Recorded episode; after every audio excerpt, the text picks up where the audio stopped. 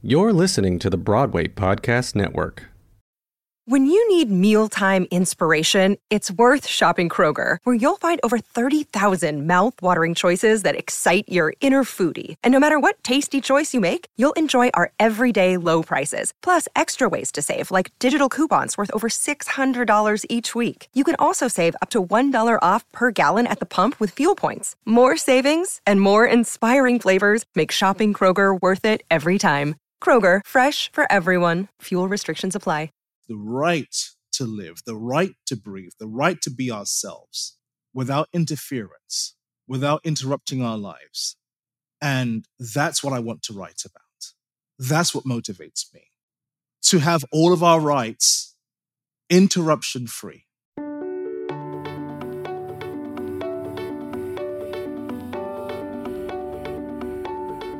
Hello, it's Tony Howell, and I want to welcome you to Conversations with Changemakers. Thank you so much for hitting play.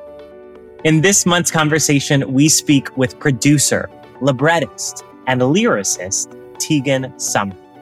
The C E O of Timeless Stage and Screen, he is perhaps most known for his unique focus on bio musicals. Teagan is the worldwide stage theatrical rights holder for the properties of James Dean, Betty Page, the Nicholas Brothers, Amelia Earhart, and many more. I wanted to have Teagan on to speak to us about leadership, creating art, and legacy. I am deeply honored to call this man a friend, but also to build his official website and digital legacy. I know that no matter what kind of artist or human you are, this conversation is going to resonate with you. Enjoy. Teagan Summer, thank you so much for being on the podcast. I'm excited to chat. Yes, Tony, thank you. It's, uh, it's an honor to be here and great to speak with you. Thank you. Thank you. Well, I wanted to have you on because clearly we're creating the bio uh, epic of, I, I don't even know if that's the word. You have to like explain the terms for me. But we're creating Teagan Summer dot com. And I think people can go there. They can go there right now. The full website will be live in August. And you've got so many shows happening. I really don't know how you juggle all of this every single day. But tell us about the what I believe is the next show, which is Mozart, Her Story. Oh, wow. Yeah, Mozart. This has been one of, the, one of the most pleasurable experiences I've ever had in theater. And that's, what, thirty, forty years now? Th- this show was born just prior to the pandemic. And of course, we're all coping during that time. And this gave me so much comfort to work on. It, it brought so many wonderful people together to work on it. Of course, we're all looking for a reason for our day-to-days, especially two thousand nineteen, two thousand twenty. And apart from the on-stage collaboration, which I just marvel at every day with these incredible people, it brought us all together as um, friends. New friends became trusted, bonded, long-term friends. And those that were close to me anyway became work family. We all really came together for this. Mozart, Her Story, the new musical. It's largely about Nan Mozart, Wolfgang's sister, who was arguably the greater musician, the better composer, taught Wolfgang, and four years older. But of course, she was a woman in the eighteenth century, so forgive the phrase, she had to get barefoot and pregnant in the kitchen and was she wasn't allowed to compose, never to compose again, were the phrases. And so our musical, our story, is about what happens to her, first of all, and what she does to get herself seen and her music heard, and everything inherent in that quest. We fuse Mozart's Wolfgang's classics, Wolfgang's classics, because she's a Mozart, with contemporary Broadway originals alongside my writing partner, Gregory Neighbors, a fantastic, prodigious composer. Uh, I'm booking lyrics, Greg is music and additional lyrics. I've collaborated with Greg before. We have a wonderful working relationship. And the tapestry here, the platform for this musical, is fusing history with what is happening today in the female empowerment space. I was raised in a home with many sisters. My mother, my auntie, most of my friends are strong women And I've just had so many stories over the years from a child to now. And I just wanted to tell some of those stories. And when I was researching Wolfgang, I came across Nan. And I'm like, oh, with my dramaturg and dear friend, Colette Friedman, well, Colette Satiegan, there she is. Here's the story. I'm like, absolutely, this is our story. So it's a deep dive into what women have to go through day by day to get an inch of the mile that men receive. And these wonderful collaborators with whom I'm working, we are the vessels for that story. Choreographers, Dwight Roden and Desmond Richardson, legends themselves, they've brought so much fever and heat and onstage glory to this story with their contemporary ballet style.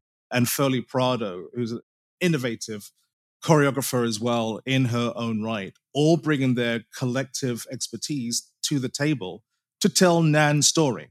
Now, of course, I've had some creative license in telling the story, Tony, but only in, in as much as she's now a composite character of all the stories that I've heard.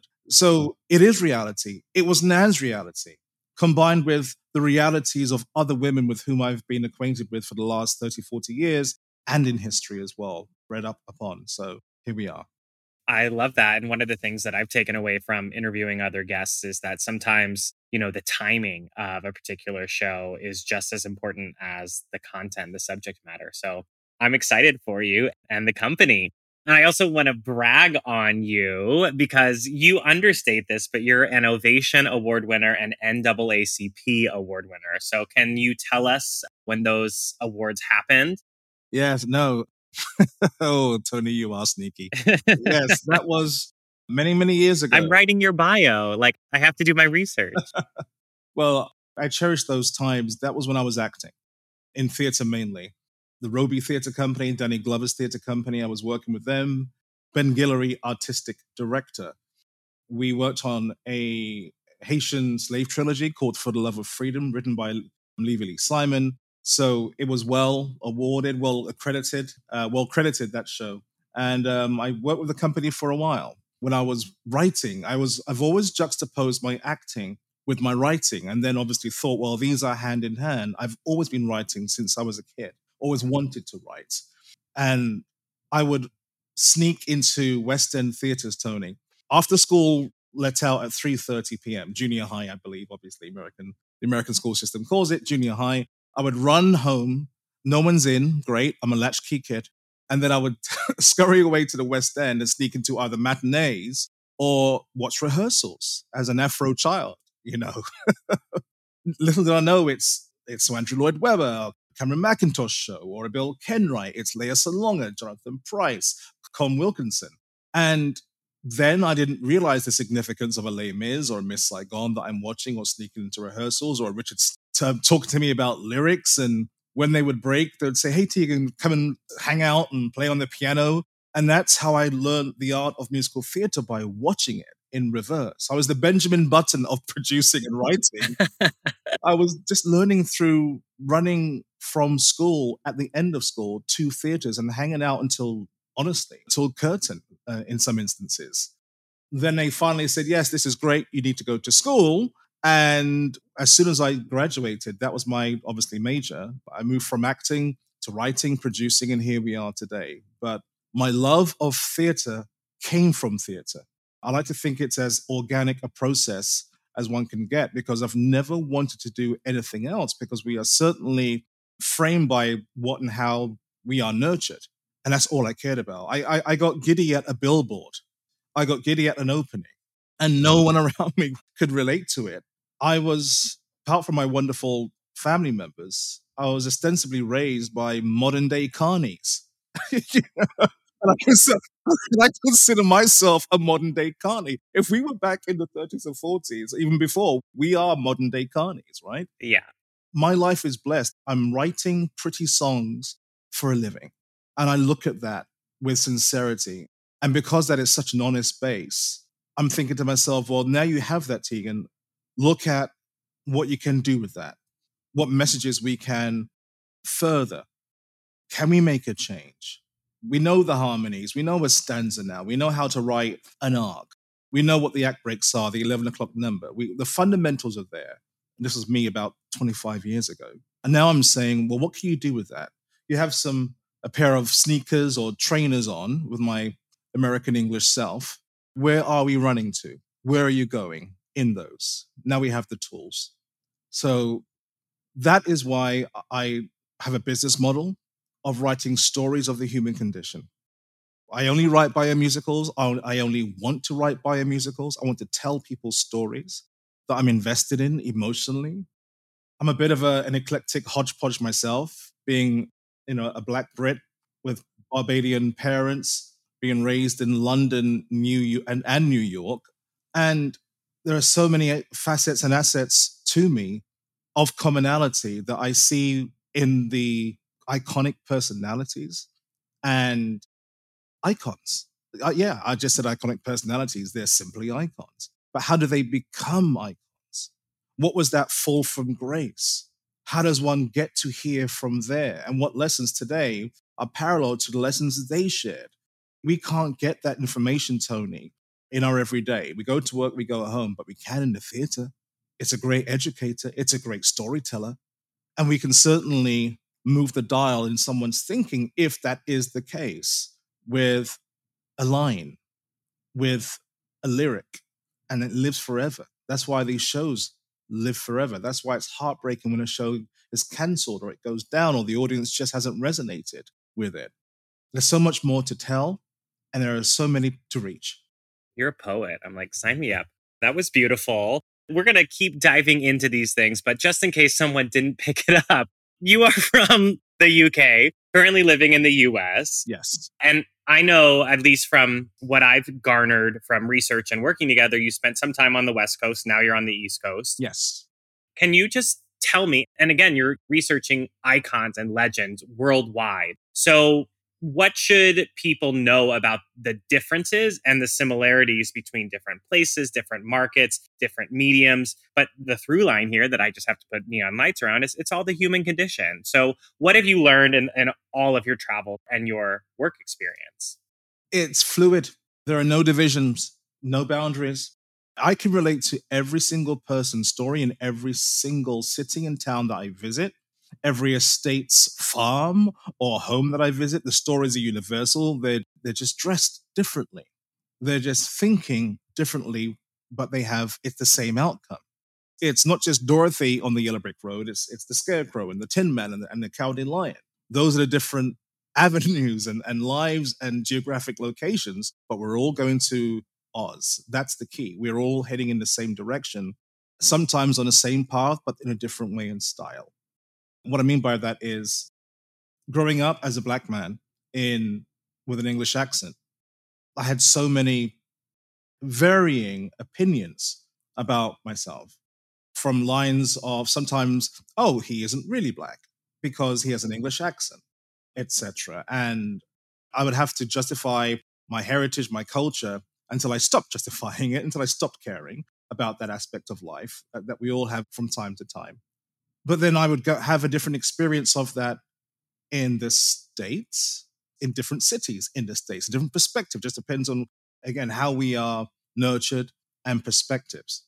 And I'm talking New York and Nashville were two different experiences. Correct. So there's a new song, New York to Nashville.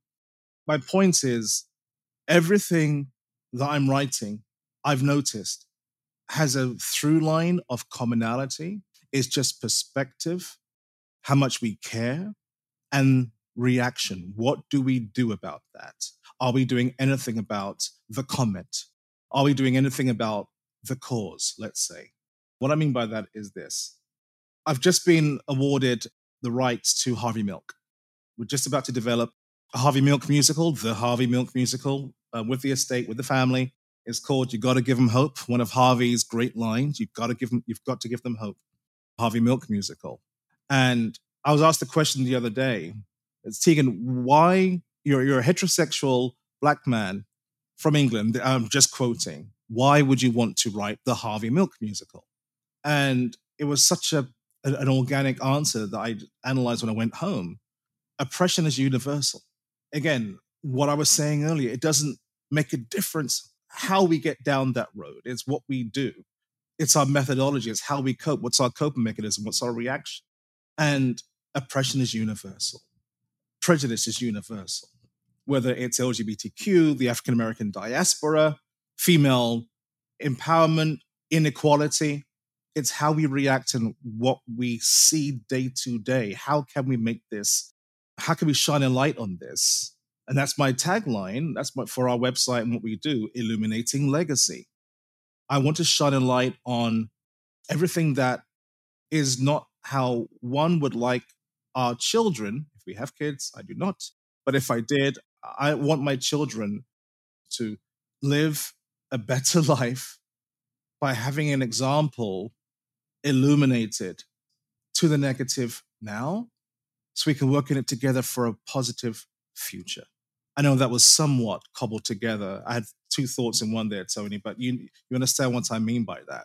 I do, absolutely. And I'll reflect it back to you and say that you have many children, and they're all listed on teagan summer dot com. Yes. So speaking of illuminating legacy and sort of using your spotlight to teach lessons, do you want to highlight another show that you have in the canon that particularly like the message or the intention or the thesis behind it? Yes. Well, just spoke about Harvey Milk, obviously, with regard to the L G B T Q community, which is very near and dear to my heart. Mine too. Yeah, absolutely. You know, growing up in New York and London and in West End theater, in musical theater particularly as well, it's just been a joy and a blessing to be working with, in and around, side by side with the L G B T Q plus community. So I'm extremely blessed to be able to have a platform to help the L G B T Q plus visibility and causes, number one. And Malcolm X. I'm about to develop the official and authorized Malcolm X musical. I'm working with the estate, the Shabazz Daughters, C M G Worldwide Incorporated, Mark Rosler, and obviously with regard to the African-American diaspora and history, I see little, little Teagans every day. You know, I just turned fifty and that crept up on me. And I'm going into my old schools. I'm going to shows and seeing young performers.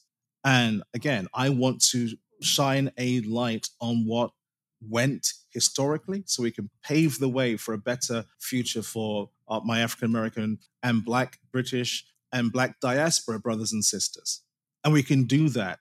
It's never forgotten, Tony, what our ancestors and those that went before us went through, but sometimes in the zeitgeist of our everyday hustle and bustle, the theater is a beautiful house of remembrance and recognition.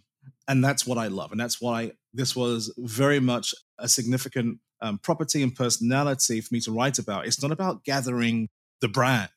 It's about gathering experiences. It's about sharing experiences. And Malcolm X's experience is one that I would like to put a familiar and familial touch on. It's not about what we'd get in documentaries gone by.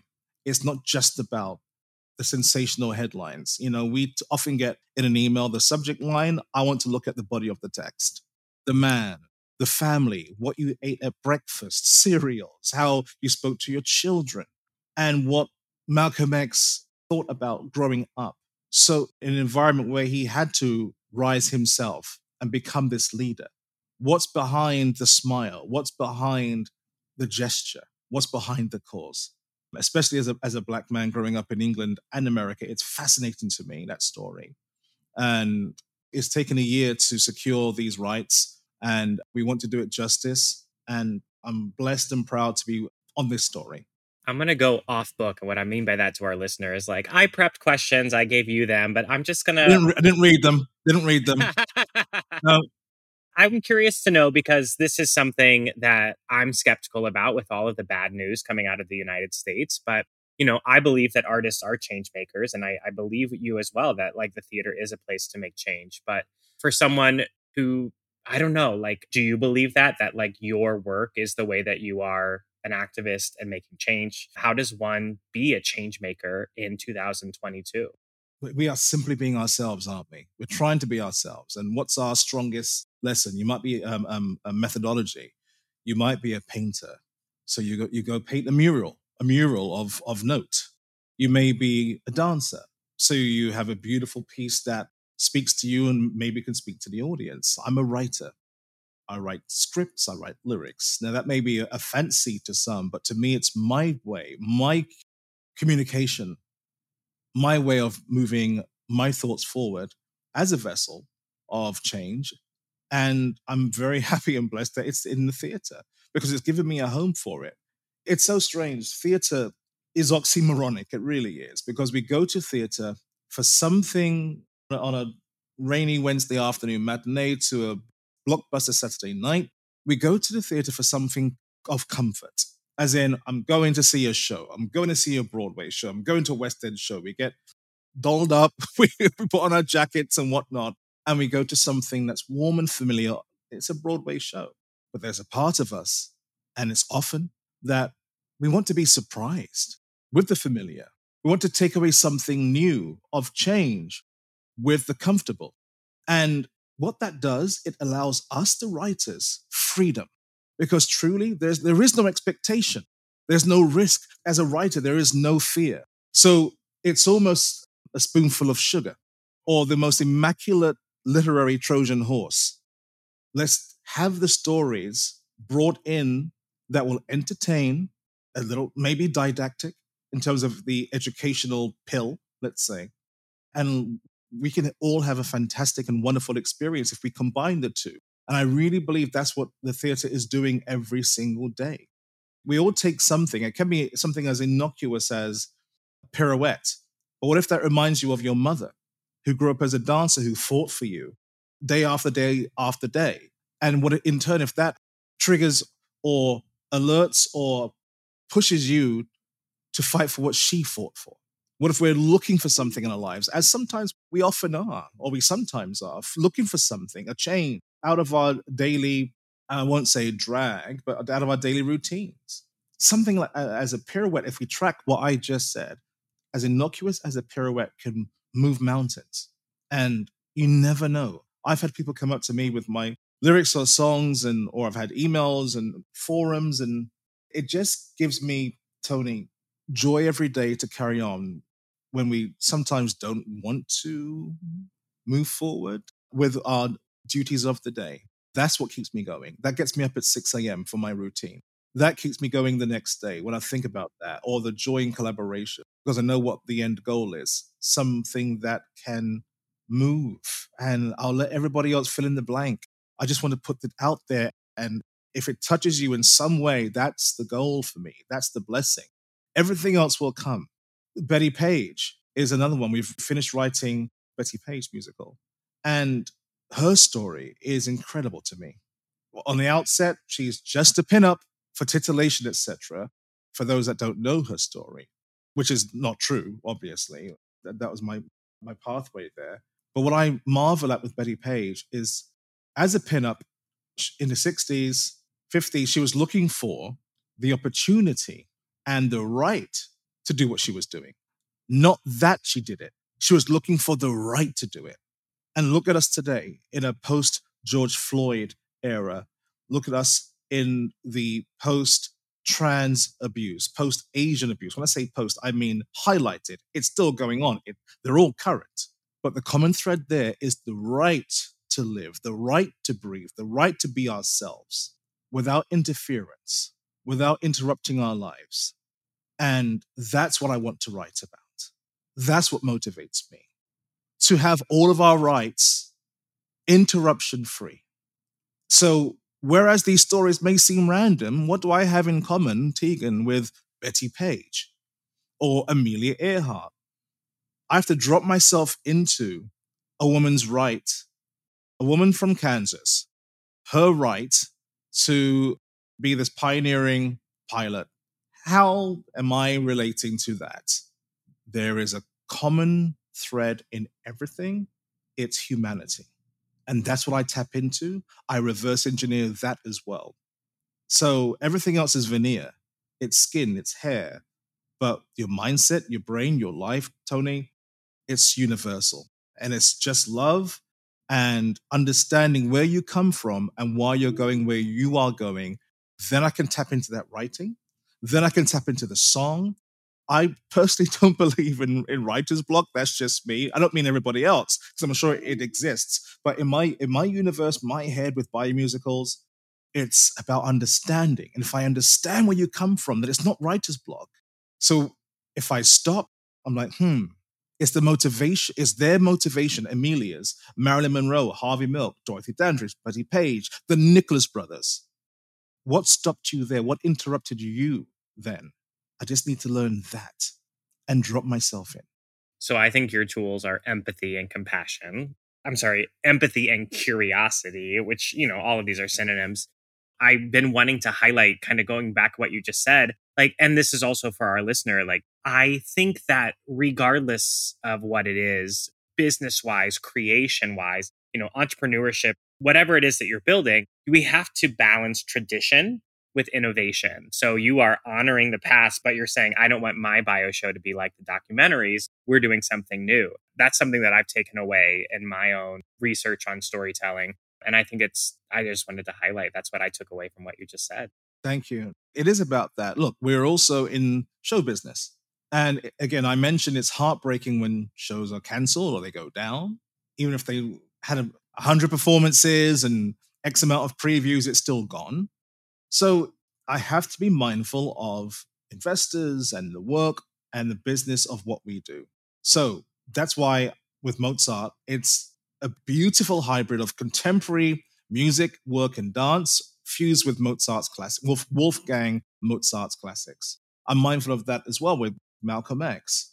We're talking to a fantastic composer who is going to bring the hybridity of the music of Malcolm X, let's say that, the era with his own flair and style today, world-renowned name that I'm just, I'm so excited to work with him um, on this project. But again, it's bringing it today with specificity. It's oxymoronic again, with specificity, but on a commercial level, because we do have to sell seats. And again, otherwise I would, would be making documentaries, but we're in, in the entertainment business. But this is a Trojan horse. It's a Trojan horse. You know, we really should be called Trojan Horse Productions or something. If you're out there, I'm so sorry, but that's what how I see it. Amelia Vessel. And I just want the best and most wonderful, kind-hearted, hardworking, talented humans in that boat with me. I love this. And I'm doing this interview early. Usually I interview my clients like after, but I'm getting to know you so that I can make you the best bio show possible. And you've touched on it. You keep saying theater, theater, theater. But your company's name is Timeless Stage and Screen. So tell me about the screen side and maybe, you know, do you have aspirations that these then move from Broadway into Netflix land? Like what's going on? Yes, I have deals with on and with everything I do in terms of post, stage or, simu- or simultaneous tubes, screen rights. Streamers obviously are growing today. I one hundred percent see all that we are producing to be on a streamer. At the right time, at the right time, we're not rushing. We need the visibility first for it to succeed. Once we have that visibility on stage, then yes, one hundred percent, we are looking to make movie musicals out of our stage properties. And that's, again, why I've been working on the iconic personality track, because we have embedded marketing. No one has to ask me what James Dean, the rock musical's about. You know, we do have that in-house, the embedded marketing, and it's just about our tenacity and execution at that point. I'm going to be devil's advocate here, just like trying to be my listener. So wouldn't you say that like if something was on a streamer, that that gives you the visibility for Broadway? Or why do you believe theater must come first? Because there are other properties that are similar. I mean, there are various James Dean elements out there. We are known for theater. We want to hybridize the genres and formats and transcend them as well. Look at Hamilton, a great success worldwide, and, and it can then transfer to, to a streamer successfully. Other shows have not done that as successfully. I know Hamilton's a unicorn, but the premise is the same. We do want the visibility first because that is our first love also. I mean, let's just be honest. We are children of theater. I have known theater since I was a child. A chair in the, in the auditorium gets me giddy, looking at the stage, looking at the auditorium. That's our first love. Is it sim- It's as simple as that. And I do also think it's smart business to have a, a track record first and then go to a streamer. I may be wrong, but that's where we are today. And I do think you got to transpose sometimes, like look at In the Heights or Rent, like you change it up and you do. We'll see what happens. It also allows the writer and the team to add to it. You always see three additional songs. It's not because we're trying to mess with the business model or what's tried and true or what people love. It's a chance to further the story. And isn't that all that we're doing, trying to further our stories, trying to write something that can relate to us? And sometimes after preview lock on a show, it's too late. You know, you think of it in the shower six weeks later. I've done that. And here we are. So it gives us an opportunity to expand our universe. And I love that. I adore you more and more every day that we are texting and emailing and whatnot. But you've touched on a little bit about what you think of as a writer and as a producer. But I want to think about some other people at the table creating these stories. So maybe through the lens of an actor, through the lens of a designer. What can the companies working on your shows do to bring these icons to life with truth? Visibility. You know, it takes a village. We know that. We're creating the material. We need the platform. So in terms of the agencies, the venues, the theater owners, et cetera, we want them to look at us, at what we're creating, but as opportunities as well, because you can have the best product. And if only your bedroom and your mother knows it, you're in trouble in terms of getting moving to the next phase. And I really want us to have the opportunity with what we're doing to be seen by as many eyes, because that's the goal for us, to, to be relatable, to have someone look at us and say, I see me there. That's what I am going through. So collaborators, please contact us. Bit of strange advertising now. There's, if you go to teagan summer dot com, there's a contact link at the bottom. Any of our properties, iconic personalities, shows relate to you or it touches you, please be in touch. Uh, from theaters, again, to um, obviously investors, any of us. Anyone in our field and industry that would like to collaborate, please do. It's all about visibility, and let's all play in the sunshine together. I want to be myself and a younger version of me. So I'm listening to this incredible interview. You're inspiring me. What do you want me to do as an actor in your company to increase visibility? Like, give me a checklist. How can I, how can I help? As an actor? Yeah. I have a unique perspective because I started as an actor, stage and screen, England and the U S. So I'm sure many actors here most days, most uh, classes, don't stop, always put your best foot forward, give everything for the craft. Biggest lesson I learned was just to be myself. We're always folding ourselves into what we believe society wants of us, be it peer pressure, pressure from the screen, or with regard to, I don't look like that. I don't sound like that. This is something that will never be in my life. It's one hundred percent unobtainable. I will never achieve this. Oh, if I could go back or speak to actors today, it's all about what you are now is exactly what we need to see. So be yourself one hundred percent and never stop, never look back, eyes forward, eyes front, and you will get there. The insecurity of life where we always look backwards. Obstacle, it's the biggest fear. But that's tough, especially when you're when it's a three a.m. thought waking you up. So we need like-minded people to say, you are enough, one hundred percent to the nth degree. You are enough. The essence of you in your craft, in your lines, in the sides, in the libretto, in a stanza, in a song, in the eleven o'clock number, and we will see you. We will see you. So beautiful. It's not where I was expecting it to go, but I'm like, yes, speak the truth. Now I want to think about some people that I've worked with that are creating their own films. They're creating their own musicals as well. So can you share maybe a secret or two about how you get investors involved? And on the flip side of that, it's just the nuance of like, it's fundraising, but with larger donors. So yeah, how do you raise the money, Teagan? It's specific for me, uh, and uh, I'm sure others can take something from this. I don't believe I'm, you know, the only person in the universe doing thinking as I do. But it's horses for courses for me. Just the business side of me says if I'm producing a project about the Nicholas Brothers or Malcolm X, I go to the African-American diaspora more so. I would say more so.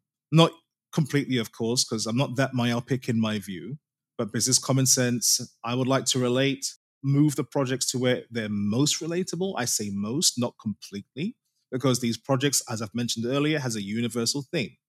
But there are some that the woman that was inspired by Marilyn Monroe as a child, who is now the head of an organization, a company for the health and wellness and empowerment of women, she is more inclined to invest in a Marilyn Monroe project that I, well, one that I produced.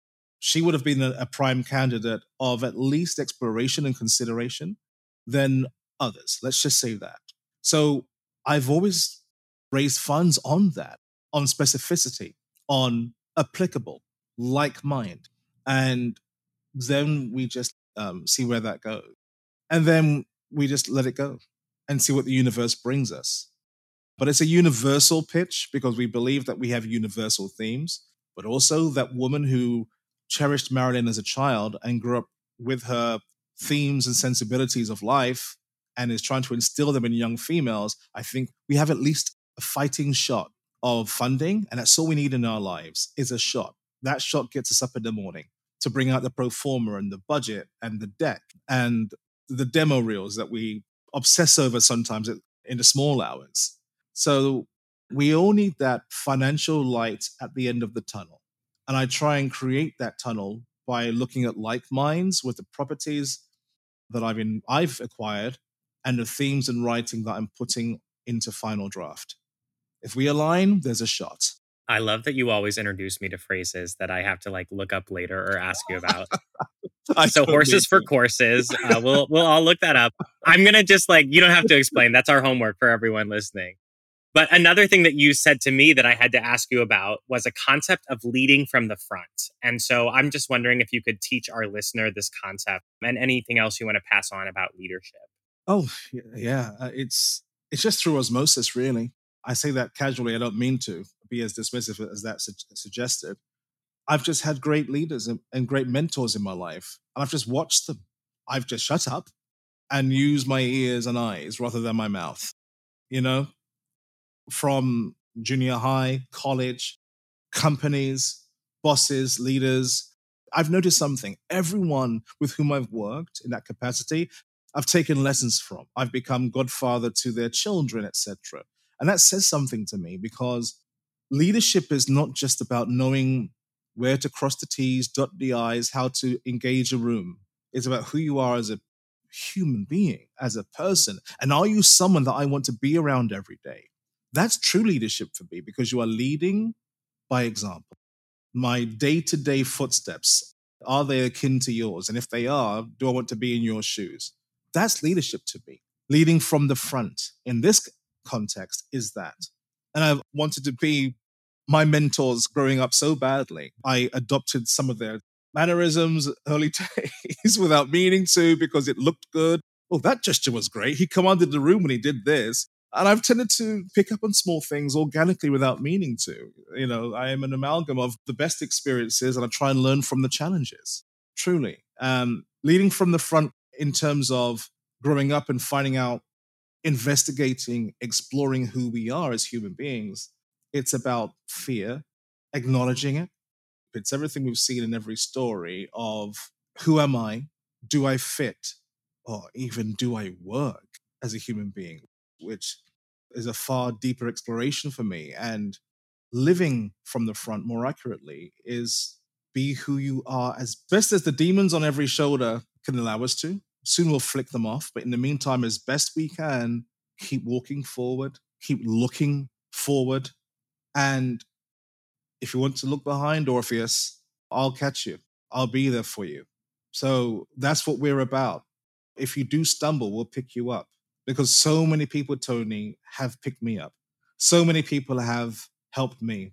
Honestly, from Esiaba Arobi, bless his heart, Gloria G in London, Stephen Leahy, so many mentors I've had have helped me.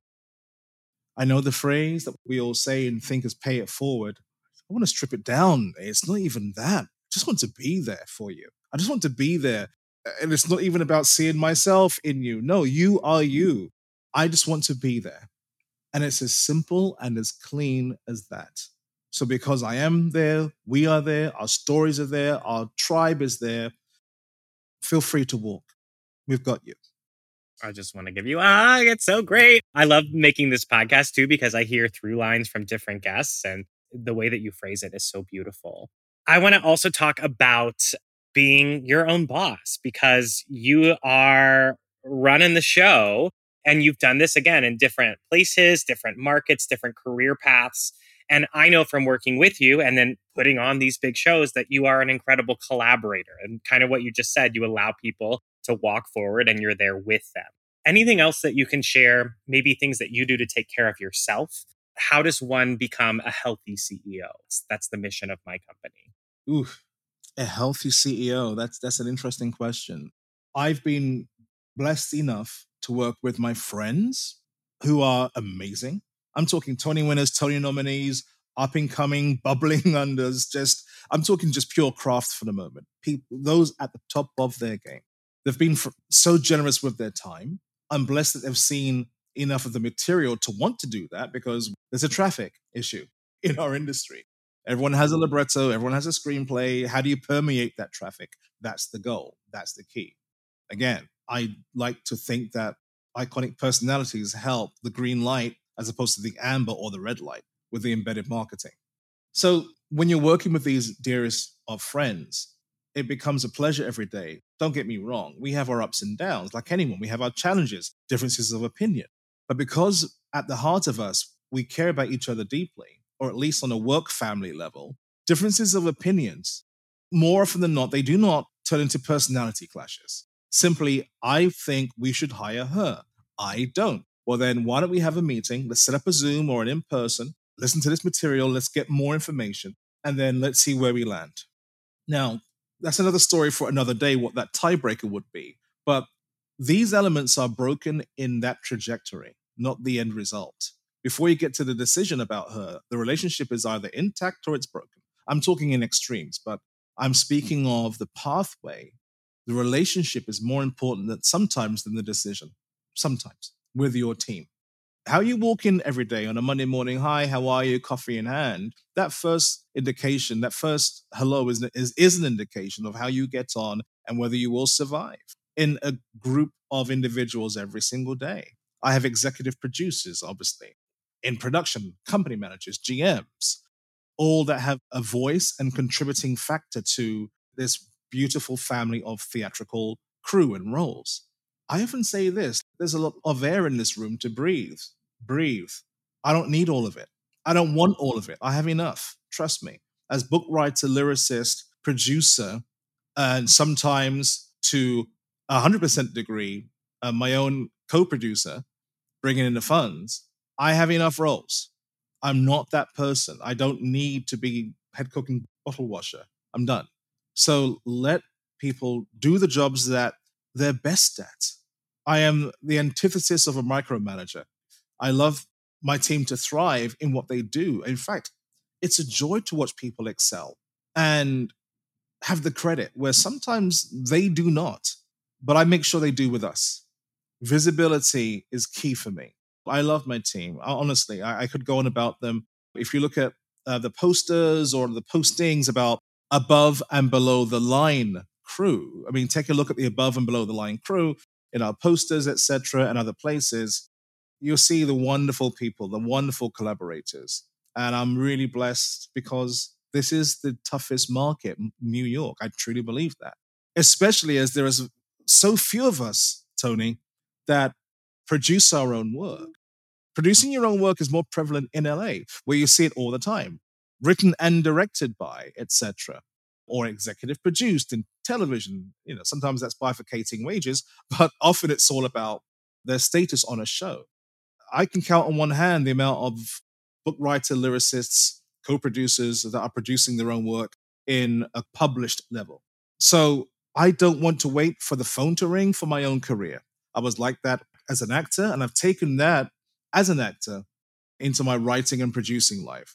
I am not sitting by the phone. I am getting our projects made. I am breathing life into our projects. In between as well, if someone says, hey, Teagan, can you come and help us mount this show? I will. I will stay busy. And in the evenings, I will still be writing two songs. That's, that's an exaggeration. One song. One song that evening. But I will keep working. No, I don't. I do not want to look at my phone halfway down the street saying, please call, please call, or keep monitoring my email for someone to drop in of note that I've solicited. No. I can't stress this enough. In my youth, back in the day, when they would say, don't phone, don't visit, in all the actor phone books, I called, I visited. and, Love it. And I remember, I bring this to today, this lovely casting director back in the day, that when I was acting, not that she's back in the day, when I was acting back in the day, again, someone else ago is what I call it, Judith Holstra in L A. She was casting a show at the time called Strong Medicine, I believe. And she was generous and lovely, but she was definitely a don't visit person. so so I, I remember like having packing up my headshot and going down there. I'm like, okay, I, this role's for me. I used to sneakily get the breakdown services, and it was so strict in caps, not even sentence case as the others were. Do not visit, blah, blah, blah, agent submission only. So I went down. And I knocked at the casting director door in the morning because I was I was an agent assistant for a while. So I knew what they did and when the breakdowns, the whole thing. And in my my heaviest English accent that I could muster, gave this, this pre-prepared elevator speech about me. Not even the role. New in town, I'm, I've done this, that, and the other. And I ended with, I just saw this. and, and she just looked at me, didn't respond to any line. And she said, what's the role? And I said, it's for Xavier Town. I said Strong Medicine. It was for For the People on Lifetime. It was I was playing C C H Pounder's son against Leah Thompson. And he said, what's the role? I said, for, I gave her the line, I gave her the show. And she looked at me. She said, stay there. Went away, came back and said, who's your agent? I gave her my agent at the time. She says, come back at two o'clock. Here are the sides. And closed the door. And I booked it.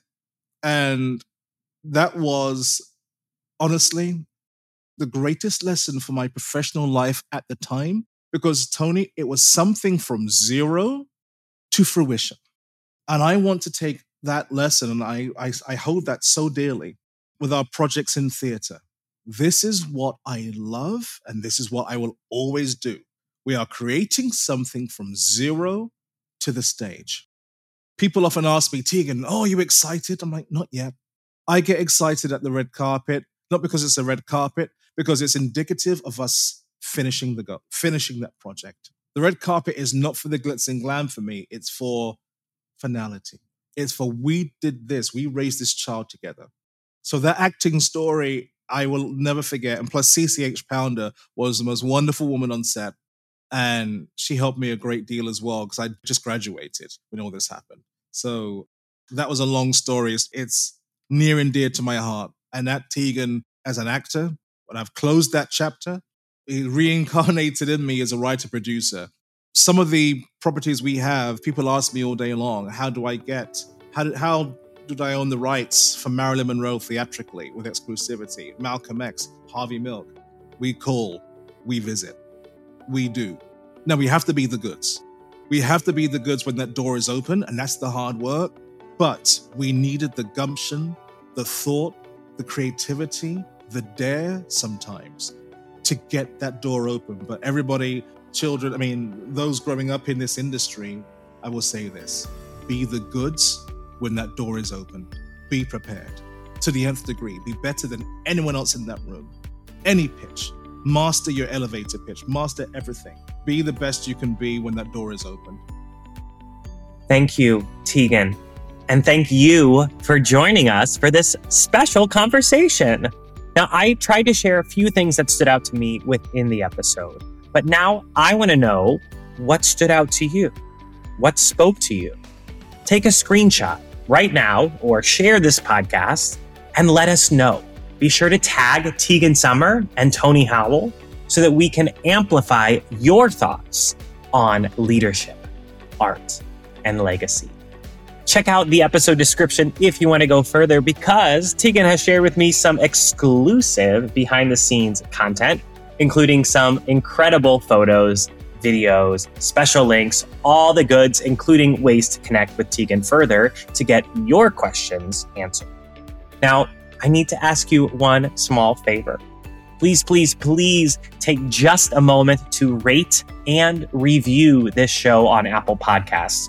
Your words help other people choose to listen to this show. So if you enjoy these conversations, I would greatly, greatly appreciate it if you would let the people know. Now, while you're there, you can check out past conversations. Like I said in this episode, it's really kind of incredible to do these interviews and see the through line from different artists and change makers. And I have to be honest with you, you need to subscribe because I know next month's conversation, and I'm super excited to reveal that and share it with you in just a couple of weeks. So thank you so much for listening. Now I invite you, as Teagan said, to use your work to change the world, or at least your corner of the world. Thank you so much for listening, and I hope you and I get to have a conversation about that very soon.